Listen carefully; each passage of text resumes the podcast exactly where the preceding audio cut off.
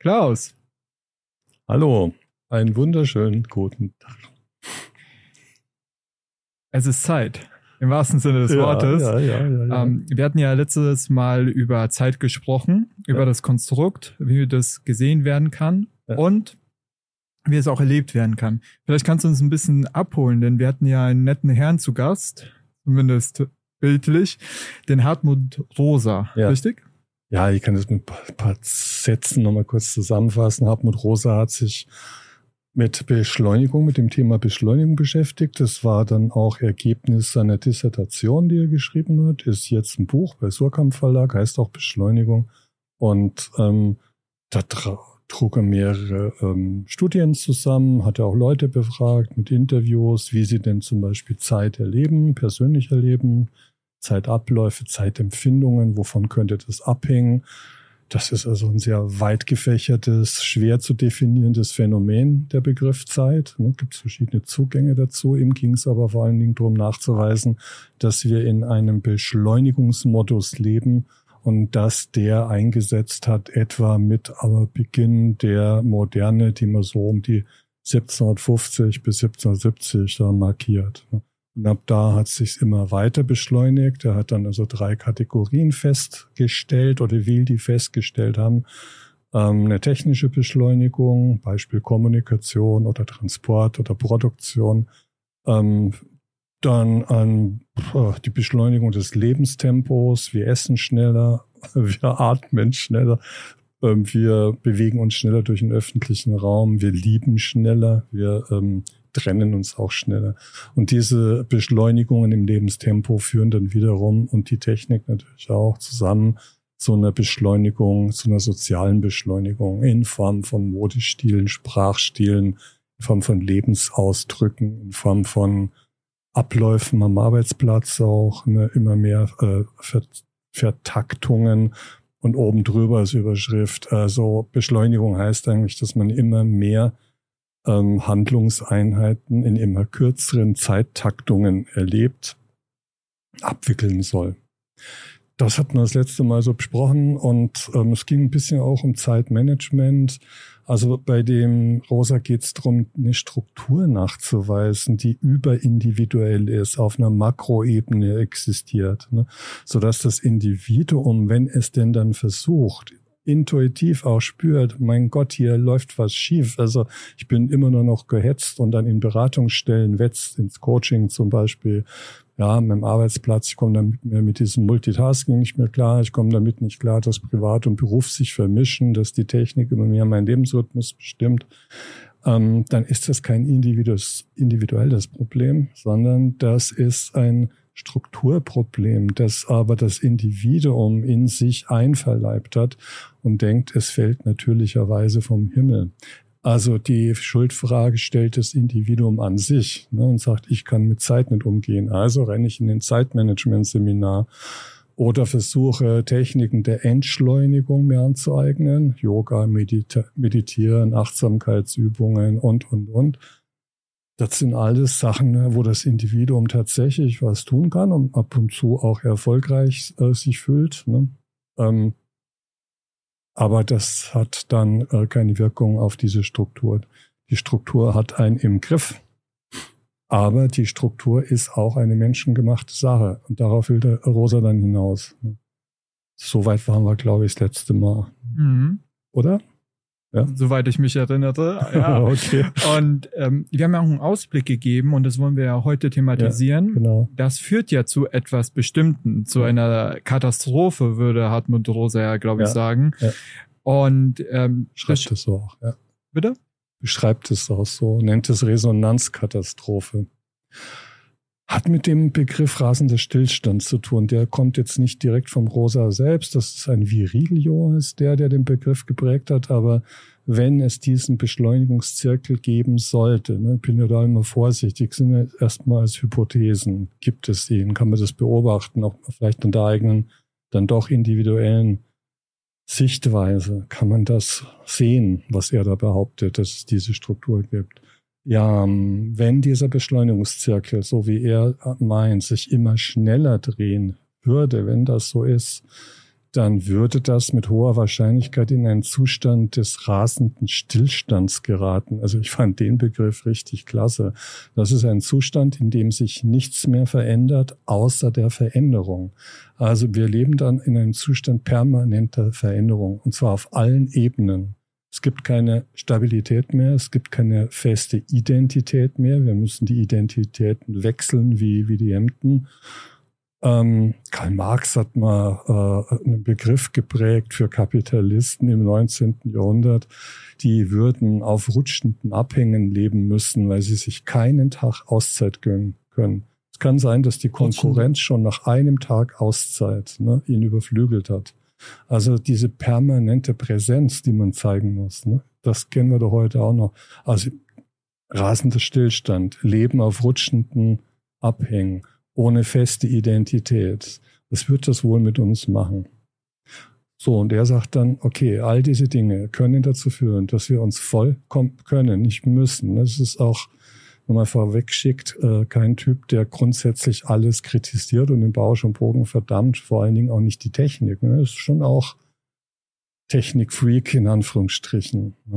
Aber ähm, es würde äh, mit hoher Wahrscheinlichkeit zu einer Entfremdung führen, da führte den Entfremdungsbegriff, der eigentlich dann auf der, der kritischen Theorie schon ad acta gelegt wurde, wieder ein und sagt, ja, Entfremdung ist, wenn mir die Welt verstummt, wenn ich mit der Welt nicht mehr in Austausch stehen kann, wenn ich ähm, kein Gespür mehr, keine Beziehung mehr zur Welt habe. Ähm, er hat zum Beispiel eine ganz nette Idee, äh, über die man mal nachdenken kann. Dann wäre beispielsweise eine Depression, in dem die Welt einem ja verstummt ist.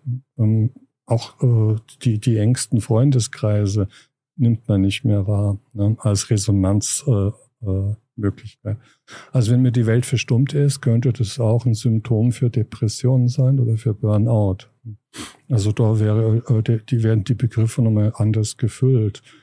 Ähm, Burnout wäre dann ein Verstummen der Weltbeziehung, eine absolute Entfremdung von sich selbst erstmal ne? Ähm, und dann auch äh, in den Beziehungen zu mehreren Ebenen, die die Welt so hat. Das wäre der Punkt, wo er dann geendigt ist ne, mit seiner Beschleunigungstheorie.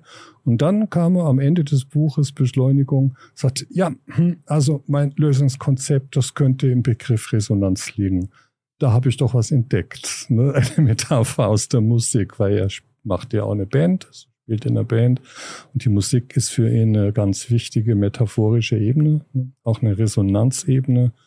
Und dann nahm er den Resonanzbegriff auf, ganz kurz, und sagt, aber da muss er mal weiterarbeiten dran. Dann hat er zehn Jahre weitergearbeitet. Ne? Nach zehn Jahren kam das Buch raus, Resonanz, eine Soziologie der Weltbeziehung. Und das ist wirklich ein Hammer, dieses Buch. Du wirkst gleich ganz anders. Also man sieht es dir richtig an, du, du, du freust dich richtig. Also davor noch so ein bisschen vorsichtig. Ja, das ist, muss man mit Vorsicht be, äh, betrachten. Ja, ja, ja. Aber jetzt äh, strahlst du so richtig. Was bringt dich da gerade auch so zum Strahlen? Ähm, ja, das ist, boah, das bringt mich da zum Strahlen. Es ist ein Schusssystemik drin, es ist viel Wissenschaft drin, es ist viel persönliche Überlegung drin. Es ist in diesem Konzept, ähm, äh, dass da viele, viele Leute etwas zusammengetragen haben. Was mich zum Beispiel in Rosa gleich mal am Anfang begeistert hat, war, dass er jede Idee, die er zugetragen bekommen hat von irgendwem, äh, äh, den Namen des Ideenschöpfers oder der Ideenschöpferin benennt. Ne? Du kriegst also äh, keinen Professor präsentiert, der sich die Ideen seiner Studenten, Studentinnen aneignet, äh, dann vielleicht im Vorwort den Studenten mal äh, dankt, sondern nein, jede Ideengeberin kriegt ihren Platz in seinem Buch. Ne? Ähm, das ist erstmal schon eine grandiose Sache. Man sieht, das ist eine wechselwirkende, eigentlich rückgekoppelte, systemisch-kybernetische äh, äh, Arbeit, die er da hingelegt hat. Ne? Ähm, und er verkauft uns oder will uns ein Konzept nahebringen, das er mit seiner Arbeit und wie er daran gearbeitet hat, in sich auch erfüllt. Es ist also kein abgehobener Prof, der irgendwo hockt, sondern das merkt man auch, die Art und Weise, wie das Buch aufgebaut ist. Und es ist für mich persönlich ein Lösungsansatz, wenn das greifen würde, wenn das tatsächlich äh, zum Beispiel in so ein Institut wie die WISPO einfließen würde, mehr, ne? Wenn das in Coachings und Beratungen mehr einfließen würde, dann glaube ich, ist die Welt noch zu retten. Also da ist tatsächlich, und ich sage das ganz bewusst, trotz all der Katastrophen, vor denen wir jetzt stehen, ne, der Resonanzansatz wäre eine Möglichkeit, selbst die allergrößten ähm, Eindimensionalitäten, die Menschen so vor sich herschleppen, vielleicht dann doch mehr auflösen zu können. Ich bin da sehr optimistisch. Wenn ich das mal kurz für mich zusammenfasse, ja. also es fand eine Entwicklung statt, die merken wir auf individueller Ebene, ja. aber sie ist gesellschaftlich vertreten und da verändert sich ganz viel. Die Rahmenbedingungen verändern sich, die bedingen sich gegenseitig, irgendwie sind da Wechselwirkungen. Ja. Ähm, Stichwort war ja der Zirkel, der Beschleunigungszirkel. Und dem sind wir sozusagen als Umweltbedingung ausgesetzt. Ja. Dann, dann versuchen, erstmal, genau. Und dann versuchen wir natürlich besten, nach bestem Wissen und Gewissen was dagegen zu tun und ja. schauen auf Zeitmanagement, Achtsamkeit, aber merken auf individueller Ebene, aber auch für Unternehmen generell, ähm, auch in Coachings, auch bei Klienten und Klientinnen, so einfach ist es nicht, und wenn das aber weitergeht, so sagt Hartmut Rosa, kommt eine Katastrophe. Ja. Der rasende Stillstand ist da zu nennen und so weiter. Jetzt hast du aber auch gesagt, es gibt da wirklich dieses Licht am Ende des Tunnels. Könnte sein, könnte sein, dass da ein Licht ist. Und also Vielleicht spannst du uns ja noch ein bisschen auf die Folter, Nein, aber ich, ich würde komm, ich dich kann, gerne bitten. Ich, ich kann jetzt einfach loslegen. Also ja, bitte. Der, ähm, es äh, kommt, ich weiß nicht, was das am Ende des ersten Buchs oder Anfang des zweiten kommt so ein Satz, das war schon klasse. Also wenn Entfremdung das Problem ist, dann ist vielleicht Resonanz die Lösung. So geht es schon mal los. Äh, so ein Patsch, so ein Hammerding erstmal. Dann, okay, und dann musst du dich erstmal da reinfinden, auch in seine Art, in seinen Stil und dann geht es erstmal darum, ähm, wie definiert er denn eigentlich Resonanz? Also äh, wenn man das auch so ein Allerweltsbegriff, es kommt in der systemischen Therapie vor als Teil der mentalisierungsbasierten Therapie. Und da gibt's dann auch Resonanzübungen, den, den, den äh, Patienten in Anführungsstrichen oder die Patientin in Resonanz, äh, da wird es als Schwingungserlebnis gesehen. Ne? Also, Was heißt das? Naja, ähm, die, die Erregungen, äh, die seelischen in Schwingung zu versetzen, nah an der Metapher äh, aus der Musik. Äh, Rosa hat es erweitert, er gesagt, Resonanz ist mehr als nur ein gemeinsames Schwingen zu kommen. Ne, mit dir jetzt zusammen gemeinsam zu lächeln und uns gegenseitig hochzuschaukeln oder runterzuziehen, je nachdem, wäre erst einmal so das Übliche, was man unter Resonanz versteht. Also eigentlich übersetzt in systemisch äh, Rückkoppelungseffekte, ne, die positiv empfunden werden können, aber auch negativ. Für Rosa ist es mehr, also ganz wichtig ist erstmal ganz am Anfang bei ihm, dass ähm, man sich gegenseitig bewegt und berührt, sich affiziert. Ne? Also, dass da was ähm, miteinander geschieht, ist die erste Voraussetzung. Meint ihr jetzt berühren, ähm, wirklich tatsächlich berühren? Nein, nein. Weil das, ist manchmal ein bisschen schwierig sein kann. Nein, das heißt, berühren ist äh, ein äh, innerliches, da ist diese Schwingungen, äh, das nimmt, übernimmt er dann. Das hat ein gemeinsames Schwingen. Das kann auch negativ sein. Das kann auch ein Streiterlebnis sein. Also es ist jetzt nicht nur in die positive Humor, äh, es kann auch sein, dass Menschen ähm, resonant miteinander sich die Kante geben. Also, ne, auch das kann ein positives Erleben sein. Wir sagen uns endlich mal offen, was wir voneinander halten und lernen uns an und gehen uns dann wieder aus dem Weg und kommen wieder zusammen. Auch das könnte Resonanz sein. Also zeigen, sagen, was ist. Ähm, zweiter Punkt ist äh, ein Interesse aneinander. Intrinsisches Interesse nennt er es an Resonanzerlebnissen. Resonanz kann auch strategisch sein. Das wird furchtbar, wenn zum Beispiel in Betrieben, in Organisationen ähm, die Management-Ebene Resonanzerlebnisse strukturell verkauft, weil es strategisch notwendig ist, um motivierte Mitarbeiter zu haben. Hast du da ein Beispiel? Ich kann es mir gerade ein bisschen schwer vorstellen. Naja, ganz banale Geschichten wie, wie Betriebsausflüge, die jeder hasst, keiner will mitmachen, aber es wird erst einmal erwartet, dass man sich da wohlfühlt, ne? dass da ein Resonanzerleben untereinander entsteht. aber Betriebsausflüge kommen oft nicht so prickelnd.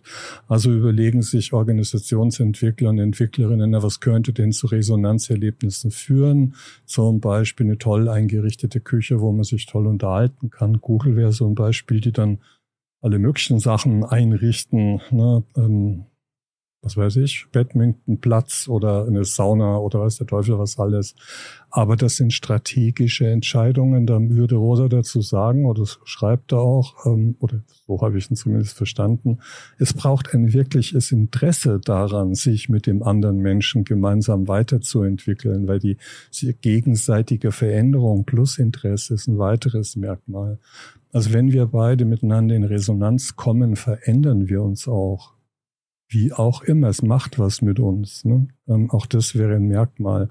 So ganz wichtig bei ihm, ähm, lese ich so raus, ist, dass äh, wir beide, wenn wir miteinander in Resonanz kommen sollen, A, mit der eigenen Stimme sprechen können, dass man das irgendwann irgendwo mal gelernt hat, die eigene Stimme tatsächlich auch darstellen zu können und nicht hinterm Berg zu halten aber auch ein offenes Ohr hat, genug Offenheit hat, um die Stimme des anderen überhaupt zu hören und wahrzunehmen.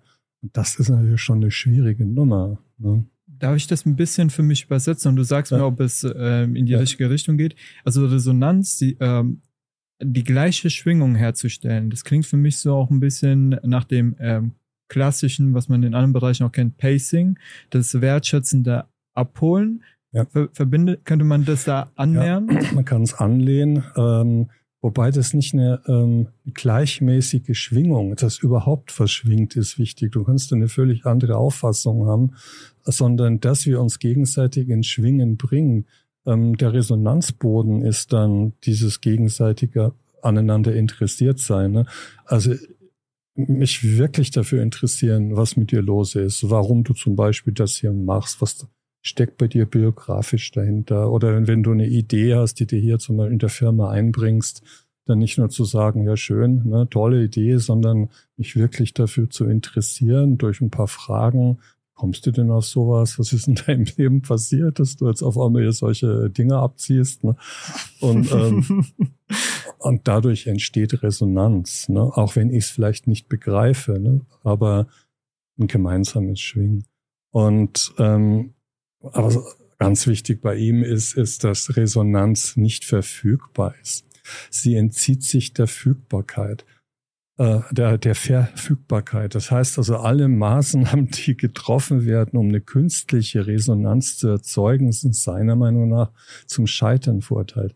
Also ich denke dann auch über sowas nach und denke mir, kann das sein? Ähm, es gibt so viele Versuche. Wir leben ja auch in einer Resonanzkultur. Es wird ja viel Geld auch mit Resonanzerlebnissen erzeugt. Ne? Ähm, also ein Beispiel, das er bringt, sind die Robinson-Clubs irgendwo, wo dann so Animateure und Animateurinnen dich versuchen, in Resonanzerlebnisse zu zwingen, fast schon. Ne? Indem du verschiedene Dinge mitmachst, irgendwelche Ausritte oder ist der Teufel also wir haben eine Resonanzindustrie, aber das bringt die Leute nicht wirklich in Resonanz. Also da, wo du ein Honorar für, für Resonanzvermittlung erhebst, macht sie sich schon wieder auf und davon. Das heißt, ähm, das ist schon ein sehr, sehr eng gesetzter Begriff. Ne? Ähm, alles andere ist für ihn jetzt erstmal keine Resonanz erleben. Das würde jetzt bedeuten, also zumindest klingt es so ein bisschen für mich und ich mache es extra jetzt übertrieben, das ist eine Beschreibung von was sein könnte, wie auch es optimal aussehen könnte. Das ist eine Optimalbeschreibung. Aber ja. sobald man versucht, irgendwie das ähm, engagiert herbeizuführen, nenne ich das jetzt mal, äh, du hast Zwing gesagt, äh, du hast Zwing gesagt. Ah ja. Ja. Okay. Ähm, ich sag mal jetzt engagiert herbeiführen. Ähm, man, man, gibt sich da halt Mühe. Ja, okay. Und jedes Mal, wenn wir eigentlich unseren Job machen würden, so wie es äh, vielleicht nötig wäre für so äh, für eine Resonanz nach Hartmut Rosa, machen wir es falsch. Also eigentlich können wir nichts machen und eigentlich ist es, was ist denn das für eine Lösung? Also. Nee, nee, nee, das ist jetzt erstmal nur eine Definition. Aha, äh, jetzt, okay. Ähm, wie er, äh, also er will, glaube ich, da zum Nachdenken anregen. Ist das so mit der Verfügbarkeit? Das war bei mir ein Punkt, wo ich wirklich lange äh, am Hadern war, weil Wir arbeiten ja alle gewissermaßen in der Resonanzindustrie. Wir versuchen ja mit unseren Coaches in Resonanz zu kommen, aber die, wenn man das übersetzen will, in Resonanzräume hinein zu begleiten, ne, damit das Leben wieder äh, attraktiver, bunter, reichhaltiger gesehen und empfunden werden kann, auch in der Beratung ne, und im Organisationsentwicklung versuchen wir Kommunikationsstrukturen zu fördern, die dann tatsächlich unter diesen Resonanzbegriff gebucht werden können. Also ich bin damit, dass er das als unverfügbar nennt, nicht so zufrieden, weil da das Geld jetzt ins Spiel kommt. Ne? Und Geld kann natürlich, oder der Umgang mit Geld ist natürlich auch ein Resonanzfaktor meiner Meinung nach widerspricht er sich da ein bisschen, weil zum Thema Geld äh, kommt man dann wieder auf dem äh, beim Konsumthema zurück. Ne? Also was Geld an Resonanzerlebnisse auch erzeugen könnte. Aber er beschreibt vor allen Dingen auch die künstlichen Resonanzen. Also wenn du dir, was weiß ich, eine Kreuzschifffahrtsreise buchst, dann erlebst du da Resonanzerlebnisse in Form einer Musikveranstaltung, eines Tanzabends. Du darfst euch mal beim Kapitän am Tisch sitzen steigst irgendwo aus, fotografierst irgendwelche einheimischen Leute in ihren Trachten ab, steigst wieder ein. Das kann man schon alles als äh, befruchtend erleben oder als schön. Ne? Aber wäre jetzt für Rosa noch keine wirkliche Resonanz. Resonanz wäre, wenn du das Land bereist, dir Zeit nimmst für das Land und mit der Kultur, den Menschen oder auch der Landschaft in Kontakt trittst. Also wo und wann trittst du wirklich mit etwas anderem in Kontakt? Da in die Richtung geht das jetzt. Okay, jetzt, ähm, also ich muss sagen, ich, ich bin jetzt ein bisschen ungeduldig, ah. weil der, wir reden jetzt über. Das ist die Einleitung zur Lösung. Einleitung, genau, über okay. die Definition. Einfach, äh, das ist ja auch wichtig. Es ist ja. wichtig, mal die Karte ja, abzustecken, ja. wissen, was da ist. Jetzt ähm, bin ich jemand, der gerne losläuft. Okay. Also, also wie würde das los? anhand dessen? Ja, äh, lieben gern. Also nicht wirklich jetzt. Also ich hoffe, du bleibst noch hier. Nein, aber nein, aber nein, wir können jetzt, ich kann äh, da jetzt weiter sprudeln, weil so jetzt haben wir erst einmal einen Begriff von Resonanz. Und jetzt geht es darum, wann und wo erleben Menschen Resonanz. So, da sagt er ja, wir stecken in einer Resonanzkatastrophe. Wir können, sind eigentlich fast schon unfähig, wirkliche Resonanzen zu empfinden, aufzubauen, zu pflegen. Dann hat er im nächsten Schritt untersucht, wo entstehen denn üblicherweise ähm, durch unsere Kommunikationen, die wir teilen mit anderen Menschen, Resonanzschwerpunkte ohne dass wir für die bezahlen müssen, sondern einfach aus unserem Alltagsleben heraus. Und er hat dann eine Definition gefunden, ähm, die, die ich nicht so glücklich finde, nennt es Resonanzachsen. Also überall da, wo wir Resonanzerlebnisse gehäuft haben, entsteht eine Verdichtung von Resonanz, die er Achsen nennt. Ne? Er schrieb dann, ja, ist diese Metapher ein bisschen unglücklich, weil so technisch, da stellt man sich eher so einen Wagen vor, ne? die Achse. Äh, man könnte das auch Fäden zur Welt nennen. Ein Spinnennetz, äh, das einen mit der Welt ver verbindet oder Drähte, die vibrieren. Ne? Telefonleitungen zur Welt ähm, oder äh, ja, wie auch immer, wäre vielleicht eine andere Metapher, wo Leute vielleicht damit besser klarkommen als mit dem Begriff Resonanzachse. Ja, und dann geht er und sagt, gut, es gibt jetzt verschiedene Ebenen von Resonanzen, Resonanzachsen. Er nannte dann die wichtigste Ebene, weil wir auf der stehen, das erste Mal der Mensch. So, der Körper ist damit gemeint. Und ich war wirklich baff ne, von dem Soziologen auf diesen 800 Seiten erstmal über 100 Seiten über Körperresonanzen zu lesen. Also nicht abgehoben, irgendwelche abstrakten Ideen, sondern er fängt im ersten Kapitel tatsächlich an zu erklären, das erste Mal, bevor wir überhaupt irgendwo hin können und Resonanzerlebnisse empfinden, unsere Fähigkeit wieder installiert werden muss, mit der Welt in Kontakt zu treten, und zwar über unseren Körper. Nicht über Maschinen, nicht über wischende Finger und irgendwelche Glasplatten, über die wir reiben, sondern mal anfangen, was ist denn eigentlich mit unserem Körper los? Und ich fand es erstaunlich ohne Ende, äh, dass er mit den Füßen anfängt. Ne? Ich musste auch lachen dabei. So, so ein Soziologe widmet jetzt dem Thema Fuß vier, fünf Seiten, da steht dann sowas wie, dass wir da 70.000 Nervenenden da unten haben an den Füßen, dass es ein hochempfindliches Organ ist eigentlich und dass viele Informationen, die wir von der Welt haben könnten, über die Füße gewonnen werden könnten. der empfiehlt dann tatsächlich öfter mal barfuß zu laufen. Ne? Weil dann würde man Informationen bekommen, die man so nicht bekommt. Über alle möglichen Zustände. Würde dann auch in der Therapie, in dem Coaching beispielsweise eine sehr fruchtbare Sache sein. Ich probiere ja immer auch gleich alles aus. Ne? Wenn mir große Geister irgendwas empfehlen in ihren Büchern, komm, probier's aus, geh mal mit einem Coach in den Barfußpfad entlang. Gibt hier in der Nähe von Frankfurt, gibt's ein Bad Soden, vier Kilometer lang. Der Kunde hat das auch bezahlt. Ich habe da gut verdient dabei. Hm, dann sind wir diesen Barfußpfad entlang. Also der hat der war begeistert ohne Ende. Also es ist was dran. Wenn man barfuß durch die Welt sich bewegt, kriegt man Erkenntnisse auch wie die Welt auf einen reagiert. Also man steckt in einer ganz anderen Resonanzzone drin.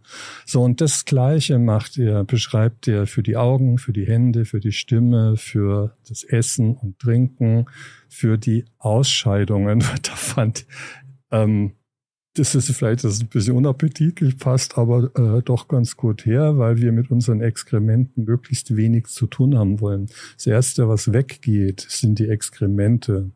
Er sagte, es gibt aber ähm, Kulturen, die dem eine ziemliche Aufmerksamkeit widmen, was da rauskommt und dadurch auch Krankheiten vermeiden. Unsere Toiletten, schreibt er, sind so gebaut, dass wir das gar nicht zu Gesicht bekommen können, was da rauskommt.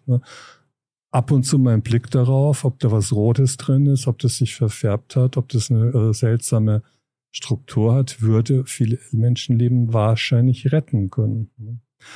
Also äh, unserem Körper erst einmal Aufmerksamkeit, das Wiederinstallieren der Fähigkeiten. Äh, Stimme, das Thema Singen. Ne? Ähm, es gibt so eine Aktivistengruppe, die, also das habe ich dann mal in so ein Seminar eingebaut, das äh, war dann meine selbst erfundene Methode, ne, wo ich auch immer sage, Leute, erfindet euch auch mal Methoden selbst. Es ist ein Video ähm, von einer Gruppe, die in eine U-Bahn hineingeht. Es äh, spielte in, ähm, in Australien morgens, Montagmorgens sind so sieben, acht Leute und entern diese U-Bahn, verteilen sich in der U-Bahn und einer der Sprecher sagt halt, ja, guten Morgen und toll, dass ihr heute da seid und ich danke euch so sehr, dass ihr an eure Arbeitsplätze fahrt und oder an eure Uni und was auch immer ihr tut. Und als ähm, Dank kriegt ihr mal jetzt hier ein Song von uns gewidmet. Ähm, ihr könnt gern mitsingen, wir verteilen hier die Texte. Und das ist dann dieses Somewhere Over the Rainbow mit so einer äh, Klampfe, mit so einer kleinen. Und die schaffen es tatsächlich in wenigen Sekunden, diesen U-Bahn-Waggon in einen Resonanzkörper zu verwenden, äh, ähm, ja, zu verwandeln. Unsagbares Erlebnis. Ne? Thema Stimme. Mein eigenes Beispiel, das ist jetzt schon ein Tipp, was man machen kann, um so Resonanzerlebnisse in, im Leben mal wieder herzustellen. Ich bin mal, ähm, wenn ich U-Bahn fuhr, immer vor Schulklassen von kleinen Kindern äh, getürmt, weil es immer laut ist, weil man nicht nachdenken kann, nicht, nicht nur lesen kann, weil sie einen äh, irgendwie auch komisch anquatschen. Die Kids, ne, so, ich meine, so hoch vielleicht. Ach, also so, so Meter. Meter, Meter-Kids. Ja. naja, und einmal äh, ist es so gewesen, da konnte ich nicht mehr türmen. Es waren zwei Klassen, die strömten beide, äh, äh also diese Riesenpulk von Kids strömte in die U-Bahn rein.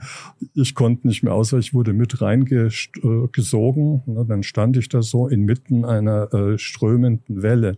So, dann ist der U-Bahn-Fahrer ein Stück weit zu vorne nach vorne gehupst. Ne? Da fielen alle nach vorne, die Kids.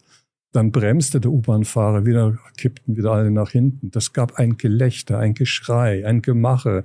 Drei, vier haben sich an meinem Gürtel festgehalten, damit sie nicht umfallen. Ne? Und haben dann noch so gefragt, ja, es macht dir doch hoffentlich nichts aus und so. Ne? Dann fuhr die U-Bahn langsam los und dann schwing, schw fingen die an, so hin und her zu schwingen miteinander, hielten sich so fest überall. Ich fuhr nur zwei Stationen und ich ging dann raus und es schwing, schwingte oder schwang den ganzen Tag in mir weiter. Ich war den ganzen Tag gut gelaunt. Das war ein Resonanzerlebnis äh, äh, allererste Sahne. Ne?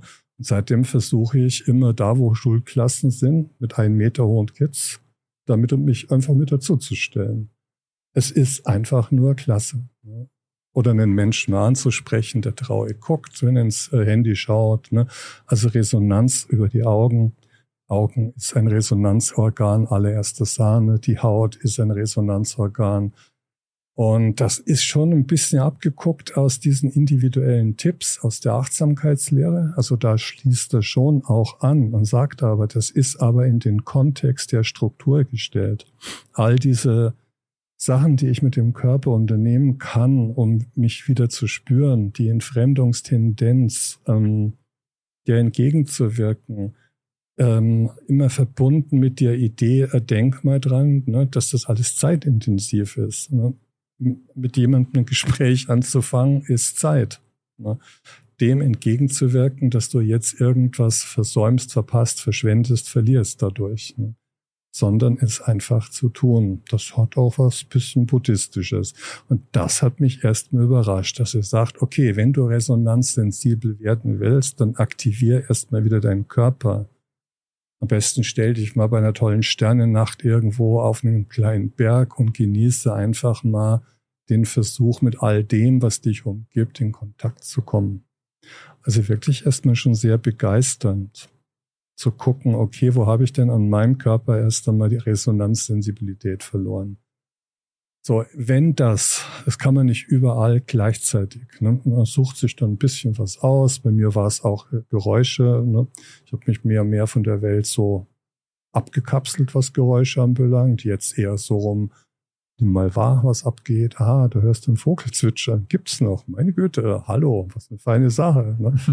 Und wenn dann der Körper ähm, installiert sein sollte, wenigstens auf zwei, drei Ebenen sich wieder ein bisschen was regt an Empfindsamkeit, dann wäre die nächste Ebene, die man anfangen kann, dann diese Resonanzachsen. Stehe ich jetzt erstmal mit meinem, also der Mensch als Medium zur Welt fängt wieder an zu funken und jetzt die bodenständigste Achse, auf der wir alle stehen, ist erstmal die Familie, der Freundeskreis, vielleicht dann noch der Stadtteil. So, und dann ähm, sind es lauter Kapitel, die sich mit diesen Resonanzsphären, ich nenne es eher Sphären, nicht, nicht Achse, also ich finde das Wort Achse, kann ich mir überhaupt nicht anfreunden mit, ja, und er beschreibt, wie könnte denn Resonanzsensibilität in der Familie wieder aussehen? Also was passiert beim Frühstücken? Was passiert bei Erzählungen? Was erzählt man sich überhaupt? Ähm, was bedeutet mir Familie? Was, wo, wo liegt vielleicht auch der Hammer begraben? Also mit mehr Aufmerksamkeit auch wieder Familie wahrzunehmen. Das gleiche gilt für Freundschaften. Was habe ich eigentlich für Freundschaften? Wie pflege ich die? vielleicht sich einmal zu überlegen, auch ein bisschen auch mehr kognitive Resonanz zu pflegen, die man auch mal nachdenklicher wird. Was ist denn der Unterschied zwischen Familie und Freundschaft? Ähm, da gibt er ganz interessante Anregungen, äh, worauf man da gucken könnte. Zum Beispiel ist eine Familie eine Rechts, hat meistens eine Rechtsgrundlage, die Freundschaft nicht. Bei der Familie hast du das BGB als Rechtsgrundlage, die äh, Ehe bei der Freundschaft ist es erstmal von den gegenseitigen Erwartungshaltungen äh, weitfächiger. Ne? Ist nicht so eng gesetzt. Freunde kannst auch mal zwei Jahre nicht sehen, ohne dass die Freundschaft da unbedingt drunter leiden muss. Was hieße eine Resonanzbeziehung ähm, dann im Stadtteil? Das fand ich dann ganz interessant, weil viele Menschen leben da, wo sie leben, so, als gehörten sie nicht dazu. Ähm, es muss nicht so eng sein wie auf dem Dorf, ne, wo dann da wieder alles miteinander verknüpft ist, ne, jeder jeden beobachtet. Aber ähm, vielleicht mal an Stadtteilinitiativen teilzunehmen, sich zu überlegen, wie soll denn der, der, der, die Nachbarschaft organisiert sein, der würde dazugehören, mit den Nachbarn einfach mal wieder ein Schwätzchen zu halten, aus Interesse an den Nachbarn. Also hier, wir haben ja hier, ich habe sie auf dem Tisch liegen, deswegen deute ich dahin die Definition, mal zu gucken, ähm, was müsste ich denn mit Nachbarn hinkriegen, damit ich die Definition von ähm, Resonanz erfülle? Interesse, gegenseitiges Berühren, die Stimme wahrnehmen, die eigene Stimme zur Geltung zu bringen und Unverfügbarkeit, also keine strukturellen, strategischen Hintergedanken dabei zu haben, wenn ich mit dem Nachbarn mal so ein nachbarschaftliches Gespräch anfange. Ne? Und zu überlegen, auf welcher Ebene kann ich denn mit dem Nachbarn reden. Und das ist alles möglich, älter zumindest für möglich. Ne? Und ähm, das hat mich schon sehr angesteckt. Seitdem schwätze ich im Stadtteil wirklich mehr Leute an und es macht eine Laune. Ich frage auch mal die Bäckereiverkäuferin, wie es ihr geht und was ihr Kind macht. Und die Leute sind äh, so dankbar dafür, gefragt zu werden. Ne? Also sich einfach in so ein Netz von Kommunikationen zu begeben. Ähm, also man wird in, im seltensten Fall wird man da abgewiesen oder harsch behandelt oder ja, das geht doch dich nichts an. Nee, wenn das auf einer wirklich interessierten äh, Ebene vorgetragen wird, die Frage, dann kriegst du auch Antwort und ähm, die Leute werden dann immer freundlicher. Also ich habe es ausprobiert auf der individuellen Ebene. Es klappt tatsächlich. Meiner Tochter zum Beispiel war das manchmal peinlich, wenn ich in der U-Bahn irgendwen anspreche. Da wollte sie nichts damit zu tun haben. Aber einmal war sie dabei, saß so daneben. Und Frauen spreche ich nur an, wenn meine Töchter dabei sind, damit da nicht das Bild entsteht, ich will da rumbaggern. Da saß eine ältere Frau, die war einen total traurigen Blick, guckte auf ihr Handy. Ich sagte dann, ähm, was ist denn los? Sie schauen so traurig. Ne? Kann ich vielleicht irgendwie? Und dann sagte, guckte sie todtraurig auf. Meine Tochter haute mir mit der flachen Hand auf die Stirn. Musst du schon wieder alle Leute anquatschen? Ne? Das ist so langsam peinlich. Dann habe ich zu der Frau gesagt, schauen Sie mal, so geht's mir. Ne? Wenn ich höflich eine Frage stelle, krieg eine von, von Latz geknallt. Dann konnte die lachen. Ne? Dann waren wir zu dritt im Gespräch. Dann sagte meine Tochter, finden Sie das nicht unmöglich, dass der immer alle anquatscht? Dann sagte die Frau, nee, das ist ganz toll. Und dann standen zwei Leute neben uns im, äh, auf dem Gang. Die beteiligten sich dann auch noch. Und innerhalb kurzer Zeit waren wir zu fünf, zu siebt dran dis am diskutieren, ob das jetzt unhöflich ist, Leute anzusprechen und wie das kommt. Ne?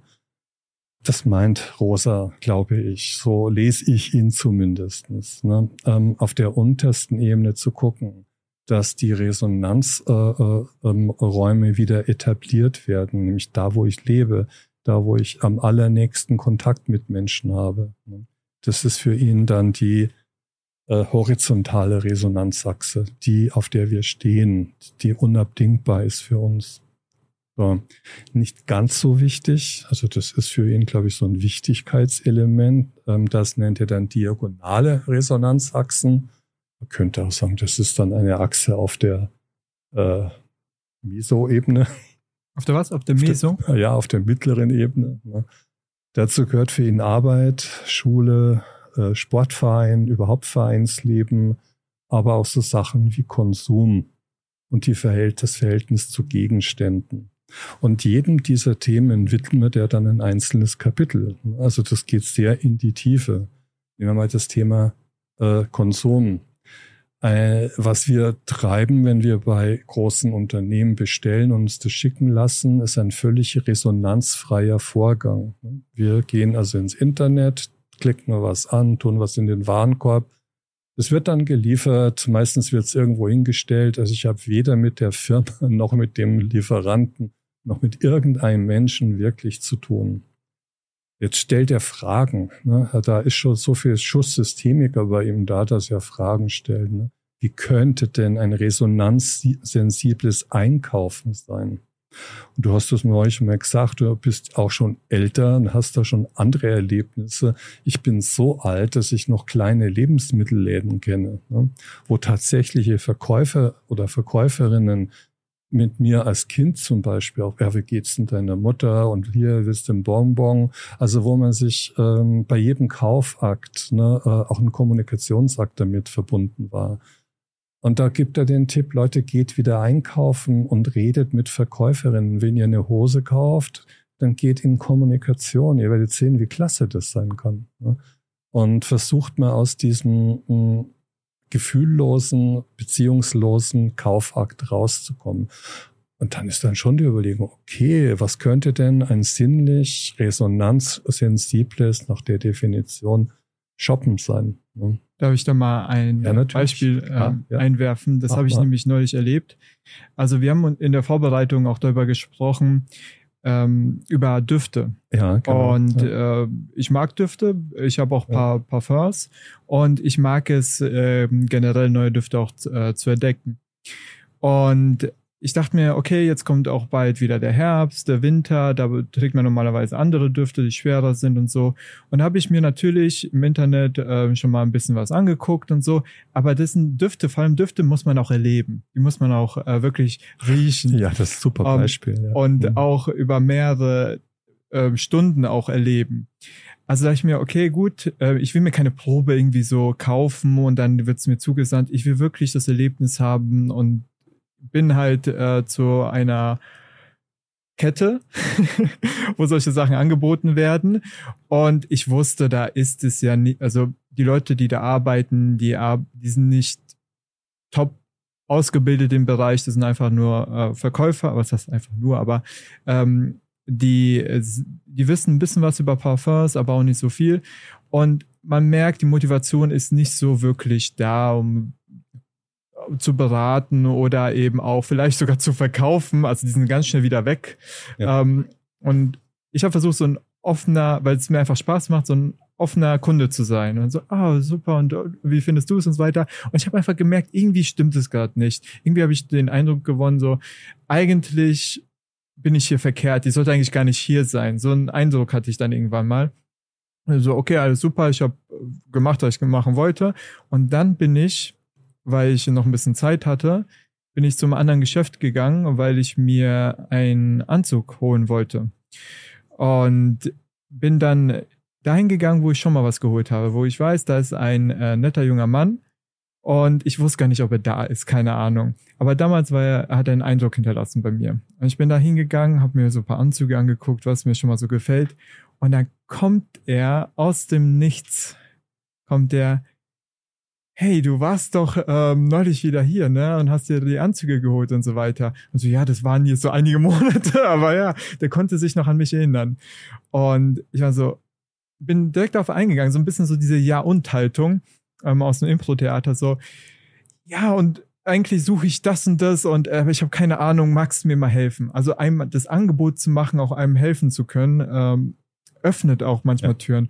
Und dann hat sich was entwickelt.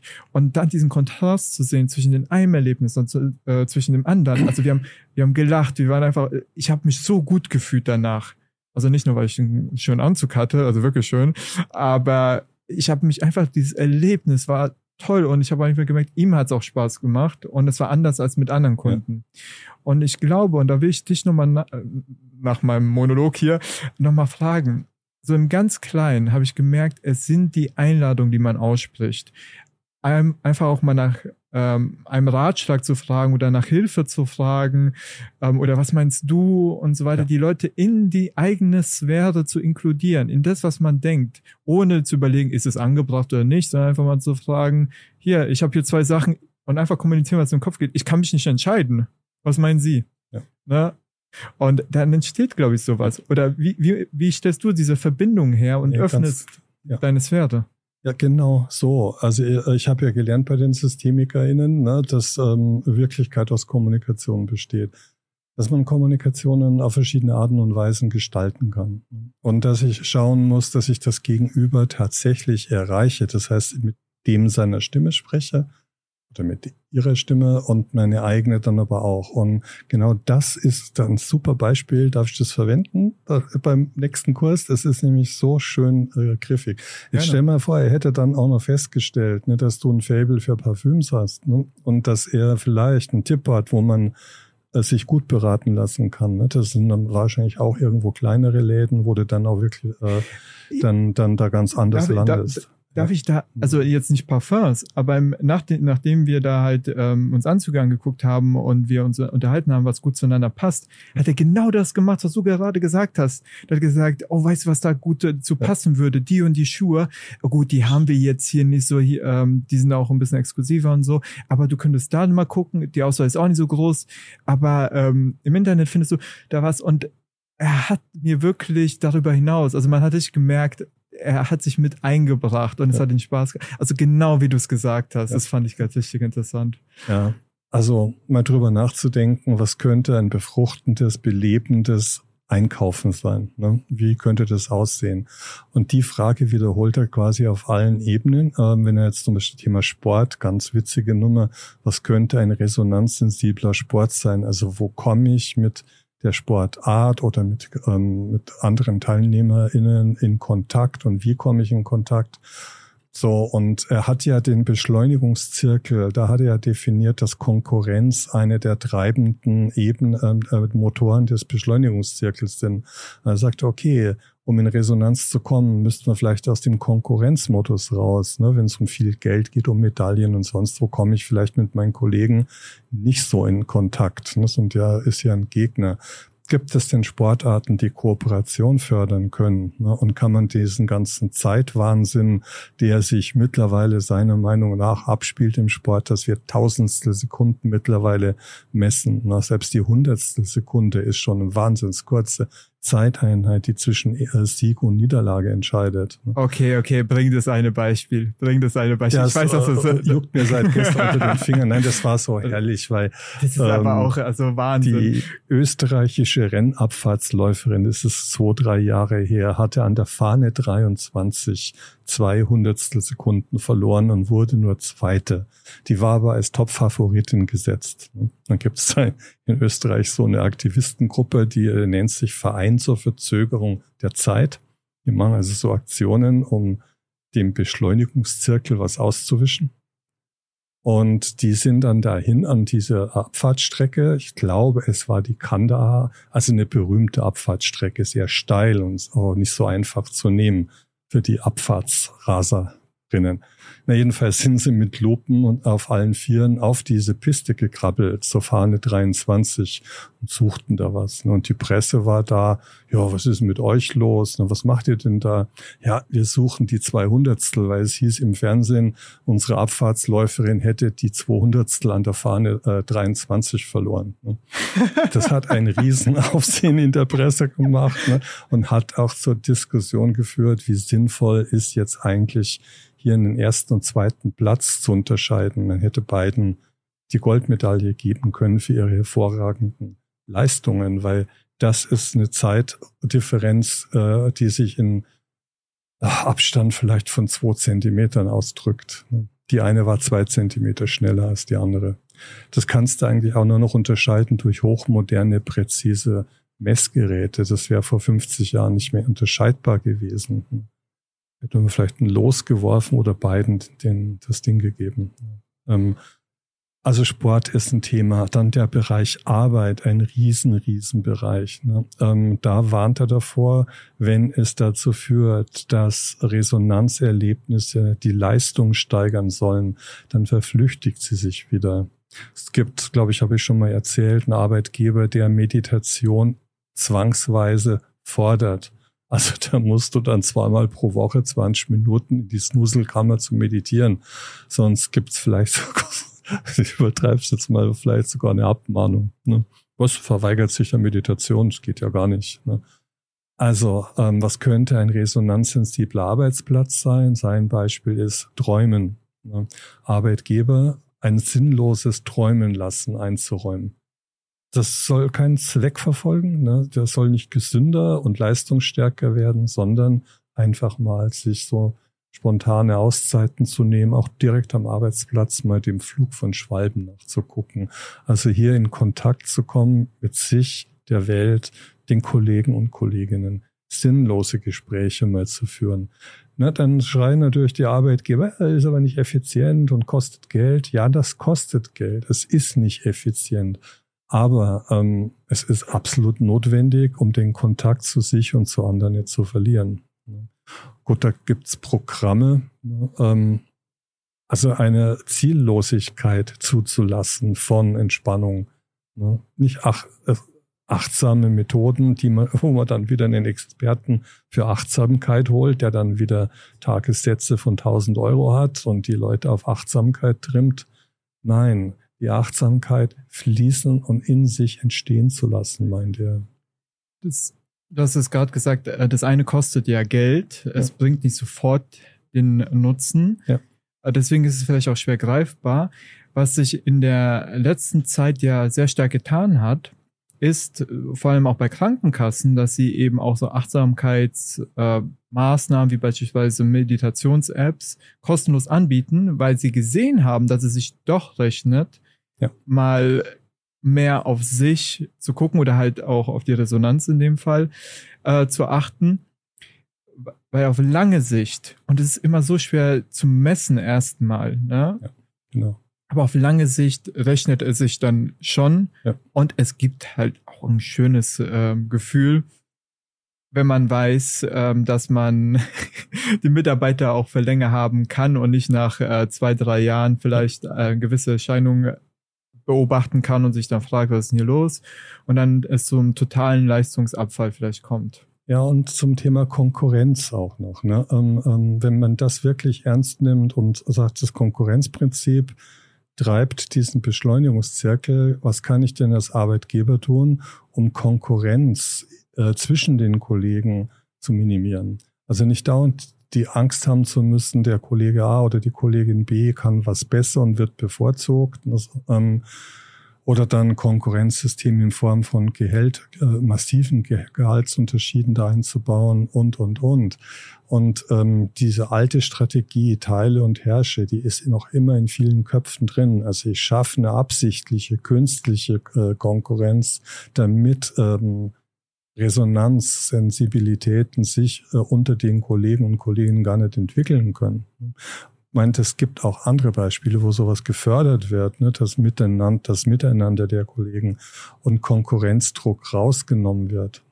Aber wenn du einen Konkurrenzdruck etablierst, vielleicht sogar absichtlich, strategisch, ja, dann wirst du die Leute früher oder später sind die aufgerieben ne, an dem Konkurrenzdruck, der da entsteht. Könnte man sagen, dass es ein, also ich überlege gerade, so ein Praxistipp, wenn man jetzt in so einer Position ist, ähm, vielleicht auch beratend irgendwie in ein Unternehmen gegangen ist, aber vielleicht selber Führungskraft ist oder der Chefchef -Chef und wirklich sehr viel in der Hand hat, einfach mal zu sagen, äh, ich gebe dir eine Stunde oder sowas in der Art, also ungefähr eine Stunde, mach was, irgendwas, ist ja. mir egal, juckt mich nicht. In die Richtung, ja, also ähm also ich meine, wie viel kostet eine Stunde, wenn man sich ja. das mal anguckt? Natürlich ja. Gehälter, ne, unterscheiden sich, hast du ja angesprochen. Aber wie viel kostet so eine Stunde im ja. Vergleich zu den, äh, ich sag mal, Kosten, die durch Fluktuationen entstehen, Kosten, die durch äh, Krankheiten entstehen, etc. Wenn man das mal äh, abwägt, wenn man mit Zahlen, so menschlich gesehen, ist es eine andere Sache, sowieso. Aber wenn man das wirklich anhand der Zahlen mal sehen möchte, wie ist denn der Vergleich? Und führen eigentlich äh, die Unternehmen solche äh, Zahlen? Es gibt Unternehmen, die solche. Zahlen äh, äh, führen, tatsächlich sowas versuchen irgendwie zu, äh, zu, zu ermitteln im Rahmen ihrer QM-Prozesse. Es gibt Unternehmen, die das alles probieren. Das kommt, Entschuldigung, überwiegend ähm, aus diesen Formaten der, der, der äh, Work-Szene. Da werden Experimente veranstaltet, sowohl von den Räumen her, von den Arbeitszeiten her. Ähm, da ist alles manchmal sehr viel fließender und mehr Resonanz möglich. Ne? Ähm, den Konkurrenzdruck wirst du nie ganz rauskriegen. Es geht bei uns um Geld. Ne? Da wären wir auch wieder bei dem Thema Geld. Das ist ein eigenes Thema, was genauso vielschichtig ist. Es bedeutet uns Geld, Geld als Kommunikationsmittel. Ähm, da könnte man schon vieles machen. Aber ich muss, wir haben ja nicht mehr so viel Zeit. Äh, es gibt noch die, auf der Ebene, der diagonalen Ebene, die Beziehung zu Gegenständen und zu Dingen. Das fand ich auch ganz spannend. Ähm, dass da äh, der Rosa beobachtet, dass wir zu Gegenständen, die, die, die Beziehung zu Gegenständen immer mehr verlieren. Kann man mit einem Gegenstand in Resonanz treten? Also was bedeutet mir mein alter Küchentisch, an dem ich viel erlebt habe? Oder die Schrank, der, den Schrank, der vielleicht schon sogar von meiner Oma kommt. Ne? Und ähm, also äh, da gibt's die Empfehlung, das kommt auch aus verschiedensten Ecken. Äh, die Marie Kondo ist da so ein, so ein viel da mal in dem, in dem Zusammenhang. Also mal durch die Wohnung zu gehen und sich zu überlegen, ähm, welche Gegenstände sprechen mich denn an? Was für eine Geschichte erzählen sie mir? Ne? Es gibt Leute, die schmeißen alle zwei Jahre ihre Möbel weg auf den Sperrmüll, kaufen dann neue. Was ein typisches Zeichen für Entfremdung dann ist, weil hallo, habe ich denn keine Beziehung mehr zu irgendetwas? Ne? Und das sind spannende Sachen. Das machen wir ja auch in den Kursen oft. Ähm, den TeilnehmerInnen zu sagen, na, sucht euch meinen Gegenstand, bringt ihn mal mit und dann ähm, überlegen wir uns mal, stellen Hypothesen auf, was für eine Geschichte dahinter stecken könnte, dann würde der ganze Konsum, was äh, Möbel anbelangt, vielleicht auch ein bisschen runterfahren können. Ne? Wenn ich mir wirklich mal klar mache, ähm, was habe ich denn für eine Beziehung? Und diese Marie Kondo, das fand ich einen tollen Tipp, sagt, wenn ihr Sachen wegschmeißt, dann verabschiedet euch in einem Ritual von dem Gegenstand. Geht in Kontakt mit ihm und überlegt euch mal, was hat er mir bedeutet? Was habe ich mit diesem Gegenstand erlebt? Und dann verabschiedet man sich und, und wirft es halt weg oder verschenkt es oder was auch immer. Das ist wirklich eine sinnvolle Sache. Ich mache sowas gleich, probiere es, kann man Coaches auch empfehlen.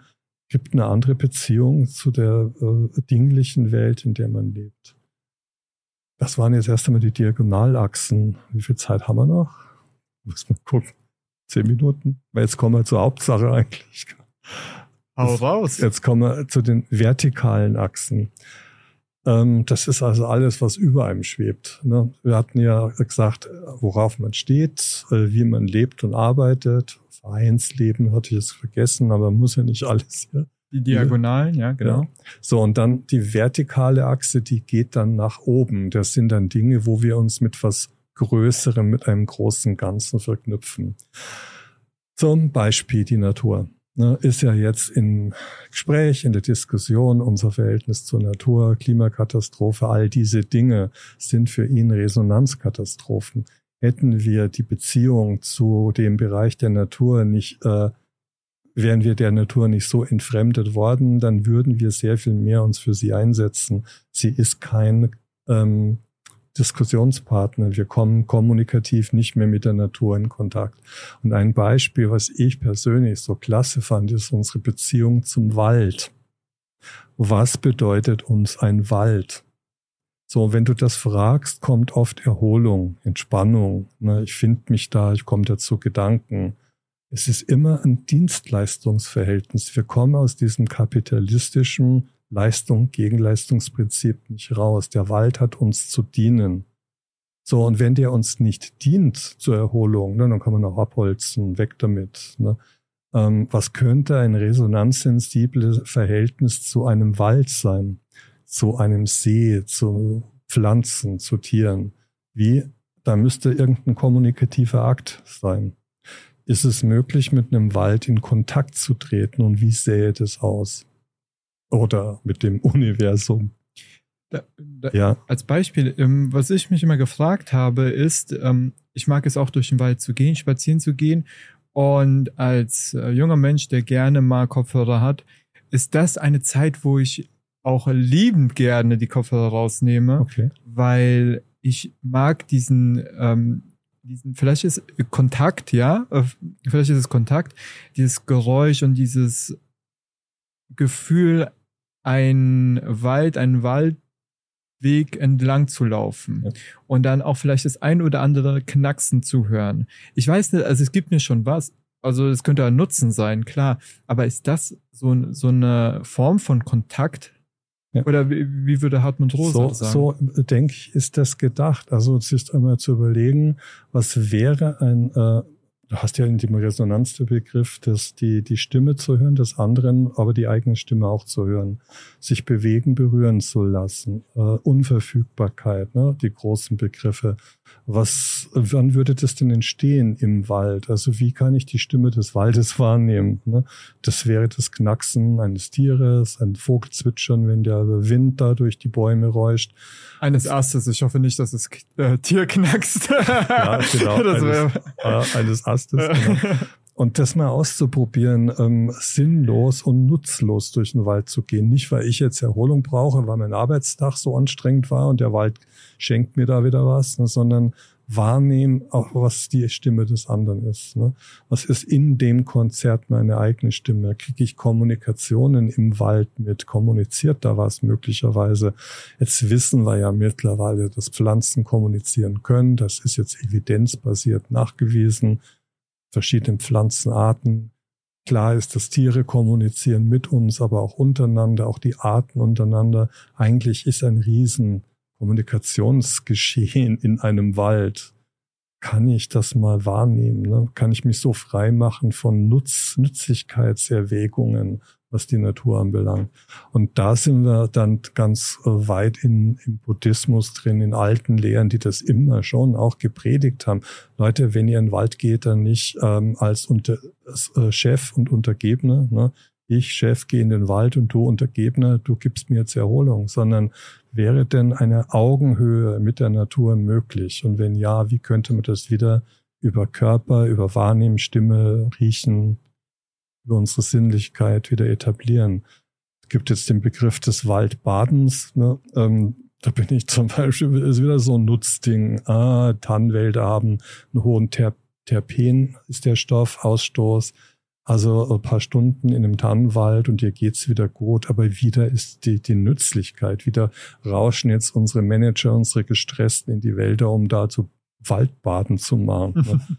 Nein, das ist nicht das, was äh, zum Erfolg führen wird. Erfolgreich wäre, wenn du vom Erfolgsdenken wegkommen könntest und dich einfügen könntest auch wenn du dich zum Beispiel ans Meer hockst und dieser Brandung zuguckst, dann nicht, um, um wieder fitter da wegzugehen, sondern um das einfach äh, mitschwingen zu erleben mit einer Brandung. Ne?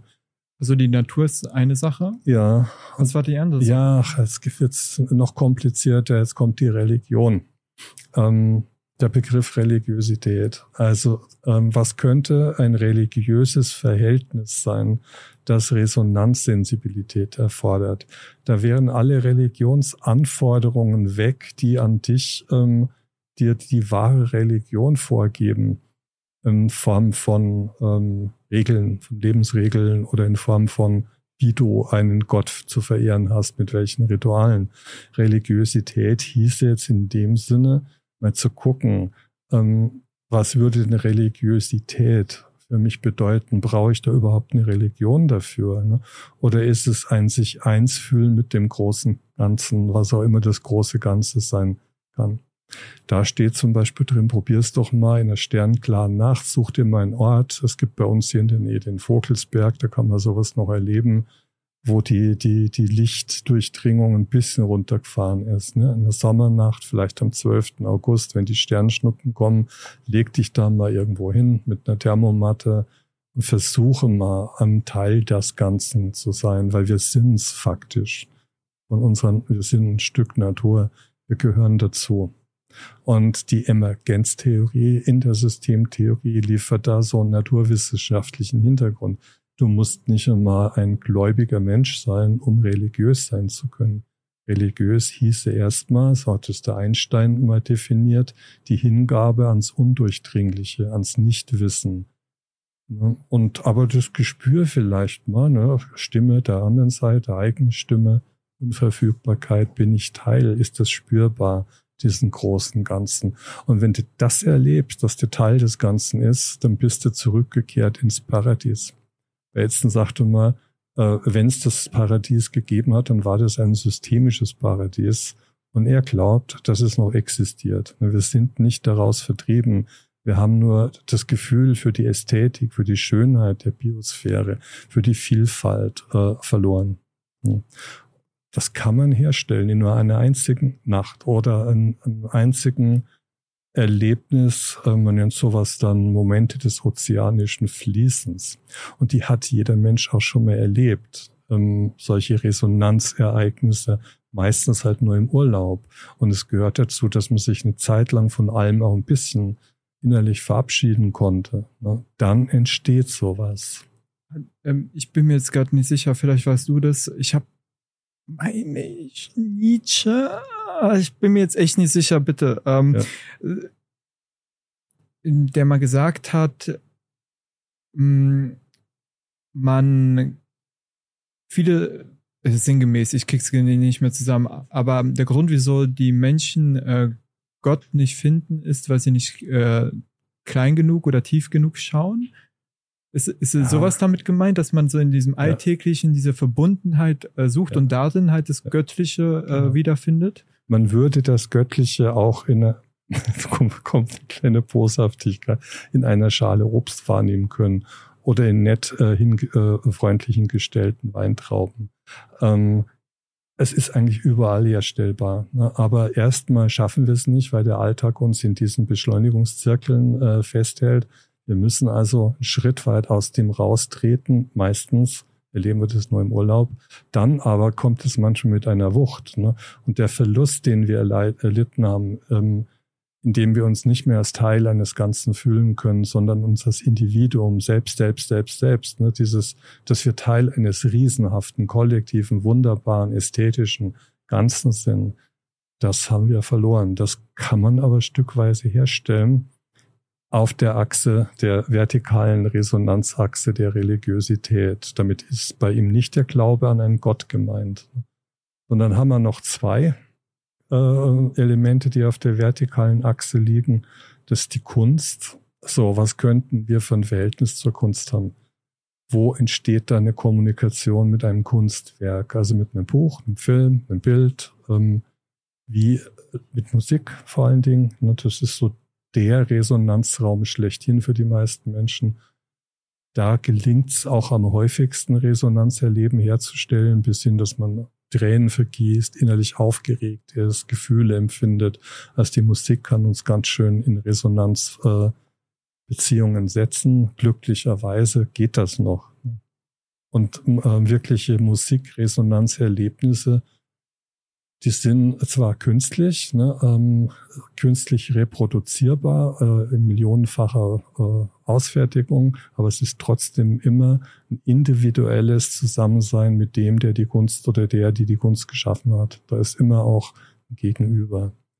Und Resonanzverhältnis zur Kunst heißt, ähm, dass ein Kommunikationsprozess zwischen Künstlerinnen und ähm, Kunstkonsumenten ähm, ähm, bewusst hergestellt werden kann, indem man tatsächlich reingeht in die Musik oder ins Buch oder in den Film und darüber nachdenkt, nachspürt.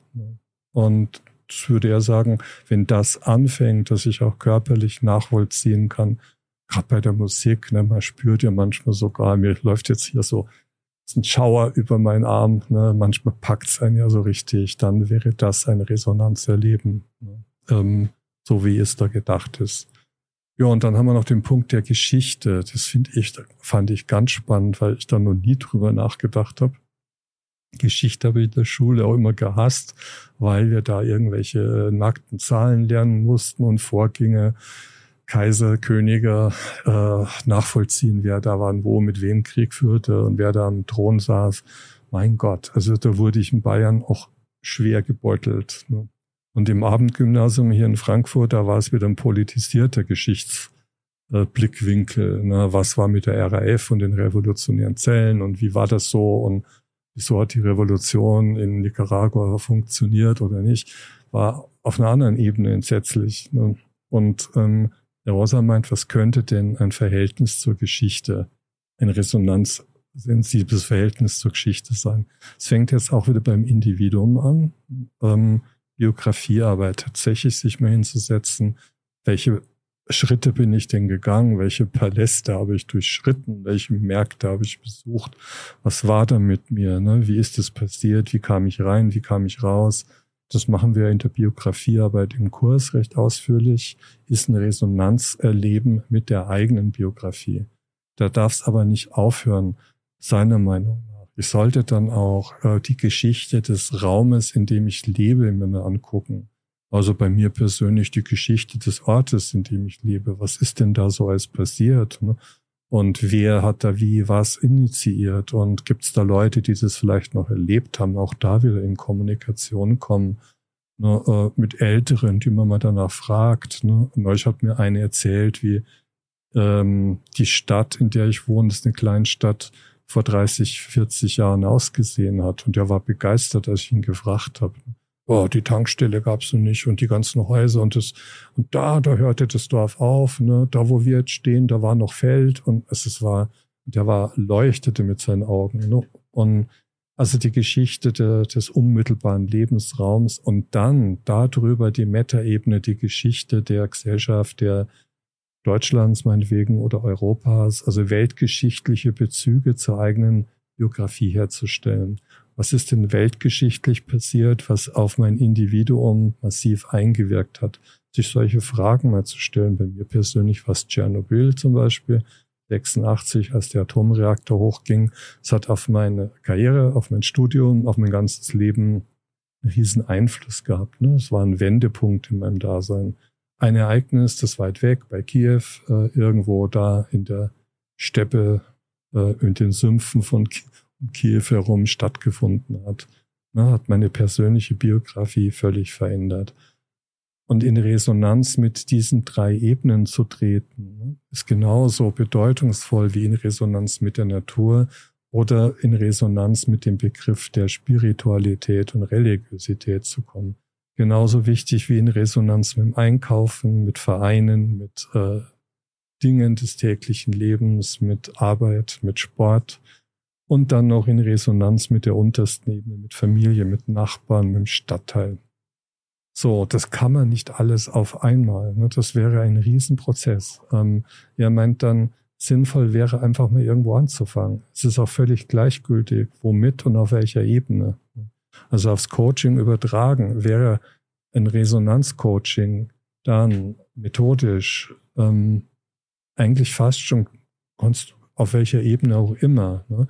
Das aber immer zu abstrahieren, gemeinsam mit dem Coach und zu sagen, naja, wenn wir uns jetzt um Gegenstände, mal das Verhältnis zu Gegenständen anzugucken, dann entwickelt sie vielleicht auch ein anderes Verhältnis äh, zur Natur oder zur Spiritual oder sowas wie Geschichte oder Kunst.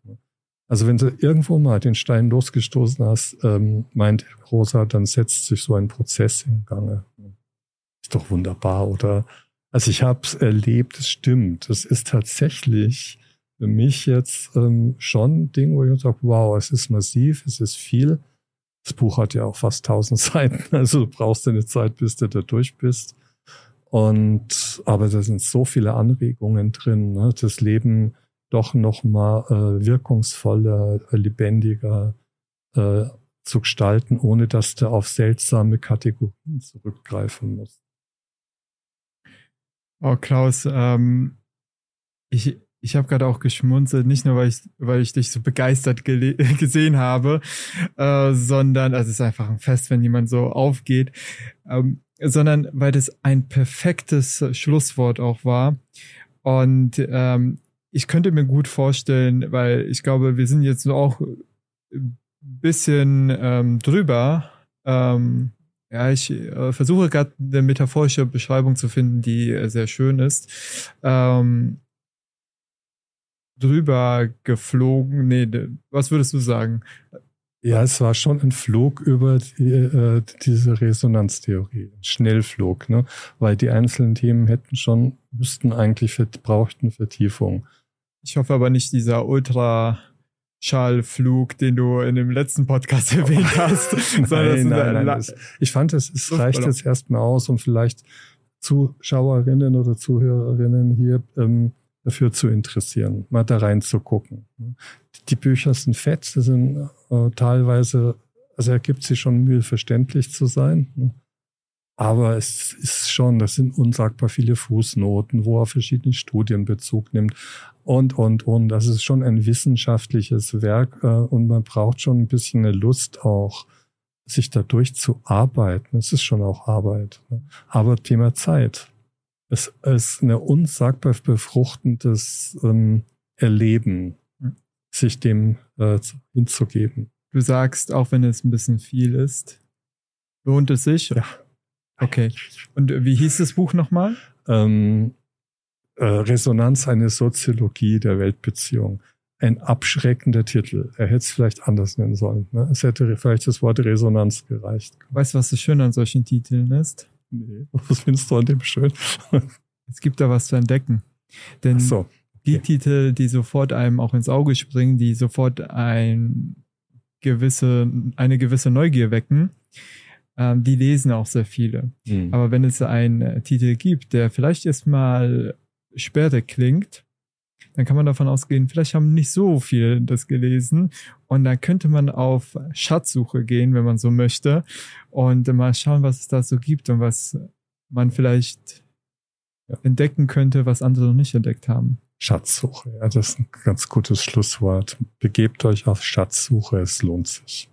Man wird da was finden. Ja, jeder wird da was für sich auch finden, ne? wo man anfangen könnte, die ersten Schritte zu gehen. Ja. Klaus, Sehr vielen schön. Dank dafür. Ja, wunderbar, gern geschehen. Wahrscheinlich kommen wir irgendwann mal wieder auf das Thema zurück. Das war sehr spannend. Ja, ja, ich glaube auch, dass wir darauf zurückkommen. Okay. Okay, dann bis zum nächsten Mal. Bis zum nächsten Mal. Danke dir.